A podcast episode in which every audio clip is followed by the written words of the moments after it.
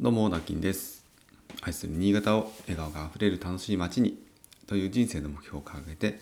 新潟市でエンジョイライフを送っています。おはようございます。えー、今日はじゅうがつのいつか水曜日ですね。えっと昨日の音声配信はできなかったんですけれども、ちょっと朝、えー、気がついたらもう出社時間になっていまして、まあ、単純に、えー、時間のミス、うん、時間管理のミスだったんですが、えー、そのままちょっとね目立たしておりましたので、昨日はできませんでした。えー、そして昨日はですね、暑かったですね。結構むわっと、うん、昨日にじゅうろくどはちどぐらいまであったのかな。結構事務所の中にいてもね、あの窓開けてても結構暑かった、蒸し暑いなって感じるぐらいだったんですけど、まあ今日今日はね一点打って変わって、えー、じゅうど近く下がるので、じゅうはちどとかねじゅうななど、えー、まあこれで結構やられるんですよね。さすがに朝やっぱりちょっと肌寒いなと思いますし、まあ、我が家の子供も、えー、にばんめがね子供園からあのヒトメタウイルスっていう、まあ、ウイルスに、まあ、もらってきちゃってね、えー、先週ぐらいから先週の頭ぐらいからあのもう喉に来るらしいですね。喉とか、まあ、咳が出たり鼻水が出たりするんですけど、熱とかは出ない、あんまり出ないんですけどね、えー、で結構長引くらしいんですが、これが子供園に今流行っているらしくてですね、えー、ママと持ち帰ってきて、えー、それが今家庭内で、えー、他の上と下に、えー、ちょっと移りつつあるという状況です。もうこれはねどうやっても避けられないですね。なんかこうやって見てると、えーまあ、コロナウイルスもその、あのー、子どもたち、まあ、特に若い、若い世代にはあの症状出ない方がほとんどって聞きますから、まあ、自然とねそうやって伝染していって、えー、でたまたまこう症状が出る方のところに、えー、ポンと出ると、まあ、そんな風に広がってるんだろうなというふうには、えー、思います。あの本当に仕事で関わりがあってですね、あのあんまりそうですね、コロナウイルスで困ったって、まあ、そん、そんな大きなあれはなかったんですけど、いよいよですね昨日あの本当に身近ではない身近ではないというか、あのある職人さんなんですけどね、あのお風呂の組み立てる職人さんっていう結構ニッチなところですよね。あのもうそういう、そういう方で専門職なんですよね。そういう組み立てを主にやっている方なので、あの そ, そんなにこう要はじじ人口的にいないというか人数がいないんですよね。職人の数としてはあのい過ぎてもまああぶれちゃうわけじゃないですか。なので、まあ、メーカー側としてもですね、えー、一定量、えー、お願いしている方がいて、その中で仕事を回すっていうふうにやっているんですけれども、あのでも結構今やっぱ忙しかったりするとですね、いっかげつさきもしくはまあないしにかげつぐらい先じゃないと予約が取れなかったりするんですよ。それぐらいまあ仕事で埋まってる状態、もう順番待ちになってるっていう形に最近なってたりするんですが、えー、そんな職人さんがですね、えー、どう、どうやらコロナウイルスにかかってしまったということで、昨日あの私の現場でですねユニットバスを組む予定にしてたんですが、えー、もう一昨日の一昨日急に連絡が来てですね、職人が、えー、コロナウイルスにかかっちゃいましたということで、明日ちょっとできないかもしれないです。まあ他の方のねあの当てがえるかどうかっていう検討していただいたんですけども、ね、結果的にまあ昨日はちょっとやっぱり開けるというふうになってしまって、あ昨日あ昨日か、そうでまああのその旨はね、まあ、お客様にもご説明して、まあ。本当に、まあ、ギリギリギリねありがたいことにその現場はあのお隣にすぐ娘さんの家があるので、そっちに、まあ、お風呂借りに行ってるんですね。で親世代の家を今あのリフォームしている、まあ、実家にあたるところをリフォームしているんですけども、まああの最悪ねあのちょっと伸びてもまあまあお隣にね借りに行けるから。まあまあ、あの数日伸びるのは全然大丈夫よっていうことであの了承していただいたんですけれども、これあのじゃあ本当にいっけんしかないね普段のじゃあお風呂改装しますっていう工事だったら、もう完全にそのもう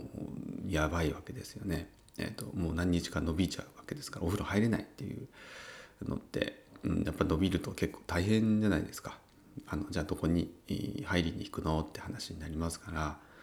えー、それがねまあ、一応金曜日にはあの施工をしまってきますということで、昨日連絡がまた来たので、まあ、ほっとしたんですけれども、やっぱそういうあの専門職の方も あ, のあんまりはいないよ、海外いないよっていう、まあ、職人さんなり、まあ、仕事をねされてる方がそうやってこう穴を開けてしまうというか、コロナウイルスにね疾患してしまうっていうのが、まあ、結構やっぱりリスクになるんだなっていうのはね、今回改めて感じましたし、でメーカーの方にも聞いてみたんですが、今まであのこういう場合どうしたんですかって聞いたら、あの初めてだって言うんですよね。まあこれこれまでたまたま運が良くてかかってなかったんですけどって言って、でまあまああのやりやりくりしてね、仲間内でやりくりしてなんとかなるようにしますということで一応対応はしていただいたんですけど、まあまあでもあのなんていうんですかね、我々もな、まあ、同じような言えることなんですけどね、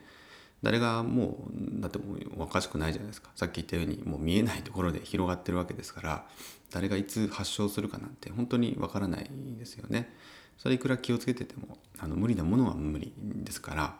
えー、人と人がね接触している以上もう本当にわからないわけですから、別にそのなった人が悪いって全然ないと思うんですよね。で そ, その代わりこうなる前提でやっぱりこう設計しておくというかね、あの用意しておかなきゃいけない職種っていうのはあると思うんですよね。まあ、これもどこまでやるかっていうのは本当に難しいんですけど、じゃあ例えばその今回の件で言ったらね、お風呂の、えー、施工する職人さんの数を、まあえー、通常時よりじゃあちょっとひとりを多めに確保しておくというかね、まあ、余裕を持たせておくみたいなこととか、例えばですけどね、うん、これもあの結局はやっぱりそういってユニットバスとかのキッチンとか、まあ、メーカーってありますよね、えー、クリナップとか、えー、そうですね、リクシルとか、あのメーカーサイドが、えー、基本的にはあの責任施工というかですね、メーカー側の要はこう講習を受けたりしてね、えー、施工できますよ、施工店ですよっていう風な形でやっているわけですから、数自体少ないのは間違いないんですよね。でそれがね分かっているなら、やっぱりメーカー側としてはですね、あのじゃあちょっと多めに職人を確保しようとかっていうことを、まあ、した方がい い, い, いのかなというのは、えー、昨日感じましたし、あとまあそんなことは伝えました。やっぱりメーカー側の信用が落ちるということになり得ますからね。まあ、あの今回その初めてっていうんで、まあ、これを機にですね、その辺の、うん、バックアップ体制とかは、えーまあ、少しね考えられた方がいいですよということでお伝えはしたんですけれども、もうなっちゃったらね、職人さんを別に責めたりはしないですし、別にメーカーにどんなに込むとかそういうことは、えー、私はしませんけども、それしょうがないですからね。でもそうなった後のなんかこう、うん、改善方法とかね、対策対応についてまあ、何か不備不備というか、それはないだろうっていうことがあれば、まあそれは言いますけど、うん、まあ今回に関してはあまあまあ本当たまたまね、えー、まだちょっと伸びても工期が伸びても大丈夫だった現場だったっていうところもありますし、えー、まあうちに限らずその職人さんがね行こうと思ってた、例えば今日今日の仕事とか明日の仕事とかっていうことをもう全部まあ、キャンセルになるわけですから、まあ、あの大変だろうなというのはあの容易に想像できますし、えー、まあやっぱり な, ならないとなかなかね、そうやってそのリスクがわからないっていうところも正直やっぱ人間ってありますからね。それは私だって同じですから。でもなった時にあのやっぱりどうやって巻き返すか、どうどうこう、えー、バックアップするかっていうところに少し、えー、趣を置いた方がいいのかなということで、今回まあそんなことを、えー、私なりにも考えさせられました。まあもちろん私がなることだってありますしね。で体調崩して、えー、陽性反応が出て、えー、仕事行けないってこともありえますから、やっぱそうなった時に、えー、ど, どうそのその状況にもよるんですけど、どのぐらいねどんな仕事を抱えてるかにもよるんですけど、まあその時にもまあ困らないように現場が動くようにっていうのは、まあ、ある程度やっぱり用意しとかなきゃなっていうのは感じましたし、まあそんなでも難しさも同時に感じています。やっぱりじゃあこれあのスタッフに任せられ全部任せられるかって言ったらそうではないですからね。非常に悩ましいことだなというふうに改めて感じました。はい、ということでなんか今日はすっかりあのそのコロナウイルスの話になってしまいましたけれども、まあ、コロナウイルスに限らずね、自分が開けてしまった穴をどう埋めるかみたいなところっていうのは、うん、やっぱりあの考えておかなきゃなっていうのはですね、えー、思いましたというお話でした。はい、ということで今日も一日お仕事張り切って頑張りましょう。それではまた、バイバイ。